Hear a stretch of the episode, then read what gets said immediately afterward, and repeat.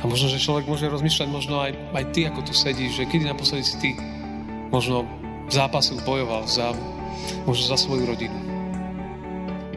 Za svoj cirkevný zbor, za svoju prácu, za svoje miesto. Kedy naposledy, keď si počul tie všetky obové zvesti, aká je situácia, kedy naposledy si povedal, že, že pane, ja ti to predkladám, ma to trápi, je, ma to boli, neviem čo s tým.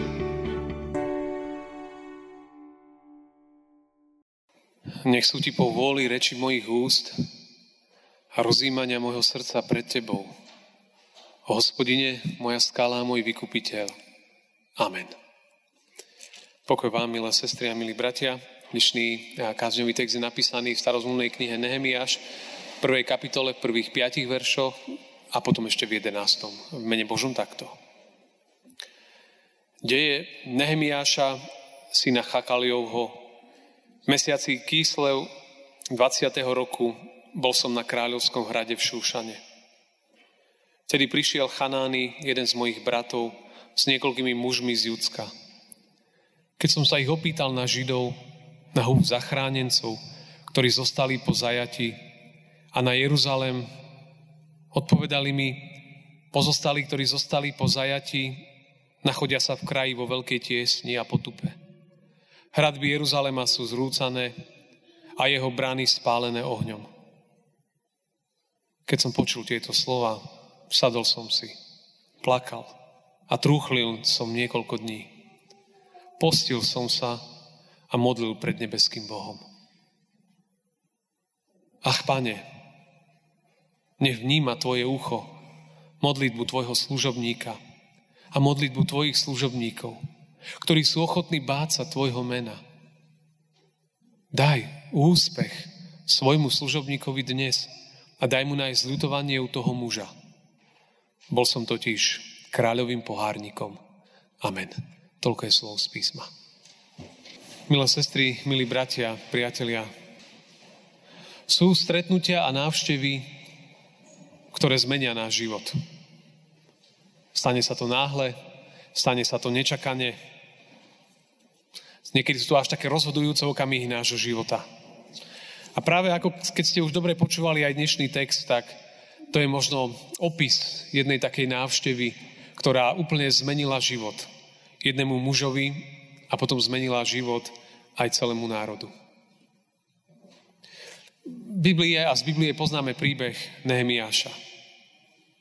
Nehemiáš bol, a takto stará zmluva opisuje, bol muž, ktorý slúžil u kráľa, bol, nežil vo svojej krajine rodnej, žil vlastne v exile a ešte pozostatky zajatia celého židovského národa. Bol kráľovský čašník, a to znamená, bol to platený ochutnávač vín, alebo takisto aj jedal, ktorý vlastne ako keby testoval jedla a vína predtým, než prišli pred kráľa. Ak by sa niekto náhodou chcel kráľa otráviť, tak vlastne muselo to všetko prejsť cez Nehemiáša. A pokiaľ to prešlo tak, e, a Nehemiáš žil, tak, uh, tak potom kráľ tiež sa mohol napiť a jesť. Tak to bol taký štandardný starodávny spôsob kontroly v podstate jedal. Čiže tá jeho práca bola trošku riziková, ale na druhej strane sa Nehemiáš mal veľmi dobre, ale nežil vo svojej krajine. Žil, žil preč od svojej komunity, od svojho spoločenstva. To ako keby dneska niekto sa odsťahuje, ja neviem, do Bratislavy, alebo sa odsťahuje do Anglicka, alebo niekde do zahraničia a proste tam nejakým spôsobom žije a, a funguje a má tam nejakú dobrú prácu tak ako on. Ale Nehemiáš sa vo svojom srdci nejak tak stále zaujímal o svoju rodnú krajinu. Stále mu ležalo na srdci, ako sa má jeho národ, ktorý bol ďaleko, ďaleko od miesta, kde on v súčasnosti alebo aktuálne žil. A jedného dňa prišli za ním do Šu, na, na ten hrad Šúšan a prišli ľudia, prišiel, tam boli vymenovaní Chanány a niekoľkí ďalší a to, to boli z jeho, z jeho národa, z židovského národa. A Nehemiáš sa ich len tak, tak opýtal, takú prirodzenú otázku dal, že ako, ako žije náš národ? Ako sa má naša krajina? Ako je Jeruzalém? Ako sú tí, ktorí sa vrátili domov? A oni mu vykreslili situáciu. Pravdepodobne možno aj tušil, že to nebude nejak dobre. Ale to, čo počul, bolo úplne zdrvujúce. Oni hovoria, že pozostali, ktorí sa vrátili domov, nachodia sa vo veľkej tiesni. To znamená, že nemajú sa dobre tí ľudia. Celé hradby mesta Jeruzalém sú zrúcané. Brány sú spálené ohňom. To znamená, že Nehemiáš, Nehemiáš počul, že jeho ľud žije proste bez vízie, žije bez nádeje. Že je to tam celé rozbité, že ich životy sú rozbité, že, ich, že miesto, kde sa mali stretávať, uctievať Boha, bolo rozbité. Mesto, ktoré mali bývať, bolo, bolo zničené. A my by sme to nazvali možno až takú Jobovku, alebo Jobová svesť. Zrazu Nehemiáš počuje, že ako to celé, celé nie je v poriadku. A to, čo je zaujímavé, je, je sledovať tú jeho reakciu. Nehemiáš, keď toto všetko počul, tak, eh, tak sa to dotklo jeho srdca.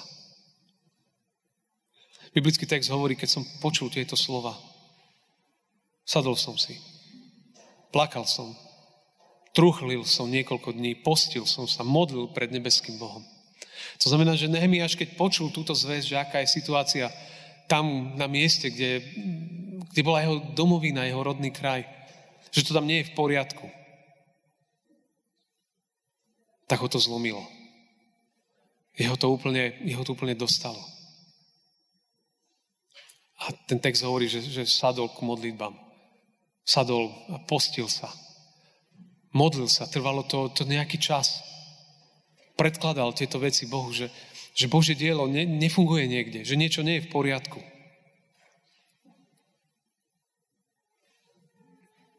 A tu pri tomto jeho postoji bol pre mňa jeden strašne silný moment, kedy som si vlastne ja som tak začal rozmýšľať nad sebou, že kedy možno naposledy som ja plakal, trúchlil, postil sa za cirkevný zbor. Za ľudí, ktorí sú tu. Za vás alebo za, za církev, za spoločenstvo. A som uvedomil, že nevždy je tak, nie je veľa takýchto momentov. A možno, že človek môže rozmýšľať, možno aj, aj ty, ako tu sedíš, že kedy naposledy si ty možno zápasu bojoval za, možno za svoju rodinu, za svoj cirkevný zbor, za svoju prácu, za svoje miesto. Kedy naposledy, keď si počul tie všetky jobové zvesti, aká je situácia, keď naposledy si povedal, že, že pane, ja ti to predkladám, ma to trápi, je, ma to boli, neviem čo s tým. Že si si možno nepovedal, a čo ja s tým, nie je to jedno, nech to iní riešia.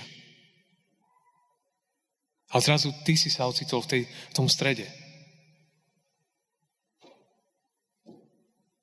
Kedy som zaposledy plakal za svoju mládež, za svoju skupinku, za svoje spoločenstvo. Nehemiaša sa to dotklo. A, a nevedel, čo má ešte robiť. Nevedel, aká je jeho úloha v tom celom. Ale vedel iba jednu vec, že, že sa modlil.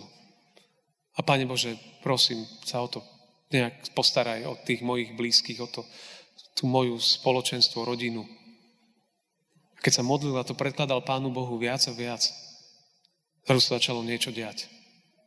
Zrazu sa začalo diať to, že, že zrazu Nehemiáš si začal uvedomovať, že, že on sa modlí síce za nich, a zrazu si začal viac a viac uvedomovať, že, že táto modlitba ho sa otáča smerom k nemu.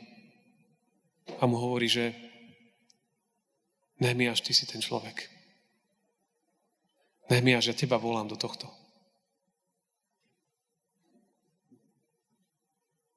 Ty pôjdeš a sa vrátiš domov. Ty pomôžeš vybudovať hradby. Ty pomôžeš vrátiť krajinu naspäť, tak ako bola.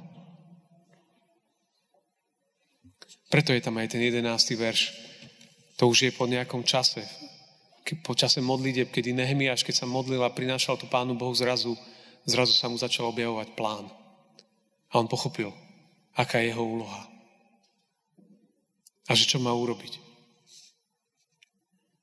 A vedel, že má ísť za svojim šéfom, kráľom, a mu povedať, že ja potrebujem ísť domov. Ja mám povolanie, že to proste nemôžem to nechať len tak, nech sa s tým deje, čo sa deje. Že mne je to jedno, ja si žijem svoj život. A ono si niekedy človek myslí, že však to, to som ja. Ak to bol Nehemiáš. Nehemiáš bol podstate on nebol stavbar, on sa mal vrátiť, opraviť hradby. Nehemiáš bol čašník. Proste mal úplne inú prácu. A on povedal, toto není, ja na toto nemám kvalifikáciu. Toto není úloha pre mňa.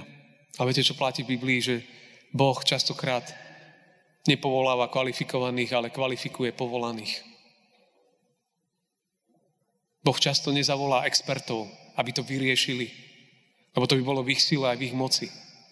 Ale volá tých, ktorí povedia, že toto, je, toto ja nedám. Toto je úloha, ktorá ma prevyšuje, toto je úplne mimo mňa. Toto je nado mňa, ja to neviem. A takýchto kvalifikuje, takýmto dá Ducha Svetého, aby zvládli úlohu. Aby sa nevyhovárali a si povedali, že ja si žijem svoj pohodlný život na Šúšane. Boh tu začal jednať s čašníkom, aby z neho urobil stavbára. Pán Boh niekedy možno urobí veci, ktoré sa nám zdajú byť až, až nepochopiteľné. A toto je pozvanie aj tejto, tejto dnešnej, možno kajúcej nedele, že človek si povie niekedy možno, že tak si môže žiť svoj pohodlný život tam, kde má svoju agendu. Ale čo, ak som potrebný? Čo, ak Pán Boh ma volá a pozýva, ja utekám a sa skrývam a, nechcem prijať to, čo mi dáva. Až potom sa miniem jeho povolania. A to je najhoršia vec v živote, ak sa miniem Božieho povolania. Ak sa miniem Božieho pozvania, potom už nikdy nebude nič také. Môj život stratí farbu, šťavu. Najmä až by si mohol povedať, mne je tu dobre v Šušane. Ja si tu žijem svoj pohodlný život. Ale Nehemiáš povedal, ja sa musím vrátiť. Viete, ale to sa nedá tak, že ja sa musím vrátiť, sa rozhodnem a zmením veci. To musí prísť. To Pán Boh musí vo mne začať zapaľovať oheň. Oheň viery, oheň nádeje. Možno, že posledný rok a pol, dva, covidová doba nás nejak mnohokrát možno aj privrela a niekedy človek spohodlne a si možno povedať, na čo možno aj prísť do kostola a na čo sa pojí možno niekde do služby a na čo zobrať nejakú zodpovednosť. A však furtuje niekto, kto niečo urobí, potiahne. To tak nebude navždy. To tak nebude navždy. Pán Boh volá aj mňa, aj teba a z lavice ťa ťaha. Aby som zobral svoje ruky a priložil, priložil ich k tomu, čo, do čoho nás volá. Človek by si naozaj mohol povedať, čo ja s tým, mohol by som sa postaviť do úlohy Kaina, keď sa ho pán Boh pýtal, kde je tvoj brat Abel? A on povedal, čo ja viem, mne je to jedno, kde je. Mne je to jedno, kde je môj sused v lavici. Mne je to jedno, kde je môj manžel, moja manželka, priateľ, brat. A je to jeho život, nech si žijú, čo si žijú. Ale mne je to jedno, kto vezme túto úlohu, kto sa postará o to v cirkevnom zbore. Však niekto sa postará, nepostará. Pán Boh volá mňa, volá teba do toho. Každému dáva nejakú úlohu, nejaké pozvanie. A to úplne otočí život úplne iným spôsobom. Človek môže byť, a čo ja s tým? To je možno jeden postoj. Ale môže byť postoj nakoniec Izaiáša, môže byť postoj Nehemiáša, môže byť postoj Mojžiša, Abraháma, ktorí proste prebojovali mnohé veci v sebe, ale nakoniec povedali, tu som ja, pošli mňa. Tu som ja, pošli mňa. Pán Boh hľada tých, ktorí sa postavia do medzery. Medzi ním a medzi tým, čo je prázdne. Ktorí, ktorí svoje ruky položia a povedia, že ja nechcem si prežiť iba pekný a pohodlný život na tomto svete. Ale ja chcem naozaj byť užitočný na Božom diele. Tam, kde ma Pán Boh volá. To je veľmi dôležité. Pán Ježiš si mohol tiež povedať, a čo ja s týmto svetom? Nech si žijú svoj život. Ale mu záležalo na každom jednom z nás, na mne, na tebe. Prišiel do tohto sveta, položil tu svoj život za nás, aby nás vrátil do života, do slobody, do novej radosti. On toto urobil. Nechal slávu neba, opustil všetku krásu, všetku pohodlie, všetku nádheru a prišiel, nechal sa tu zašpiniť, nechal sa tu vysmiať, nechal sa tu bičovať, nechal sa tu ukrižovať. Ale to zmenilo dejiny sveta. Ježiš Kristus je tým nebeským Nehemiášom, ktorý povedal áno a ktorý prišiel do tohto sveta a začal budovať duchovné Jeruzalémy naše a opravovať hradby našich životov, našich myšlienok, našich postojov. On to začal urobiť. Ale vždy, a preto je aj taká kajúca nedeľa, že Jedna vec je reagovať na pozvanie, povedať, dobre, idem do toho, vezmem nejakú službu, vezmem niečo. Ale tam predtým je, je to, to Izaiášovské, keď povedal, tu som ja, pošli mňa. Ale Izaiáš ešte predtým uvidel svoje nečisté pery. Ešte uvidel svoj život vo svetle Božieho zákona, vo svetle Božieho slova a musel prísť pokánie. Musel oľutovať svoje ústa, svoju reč, svoje slova, svoje hriechy. Potom bol pripravený na použitie. Potom bol pripravený na to, aby Pán Boh s ním, s ním začal robiť to dielo, ktoré chcel robiť.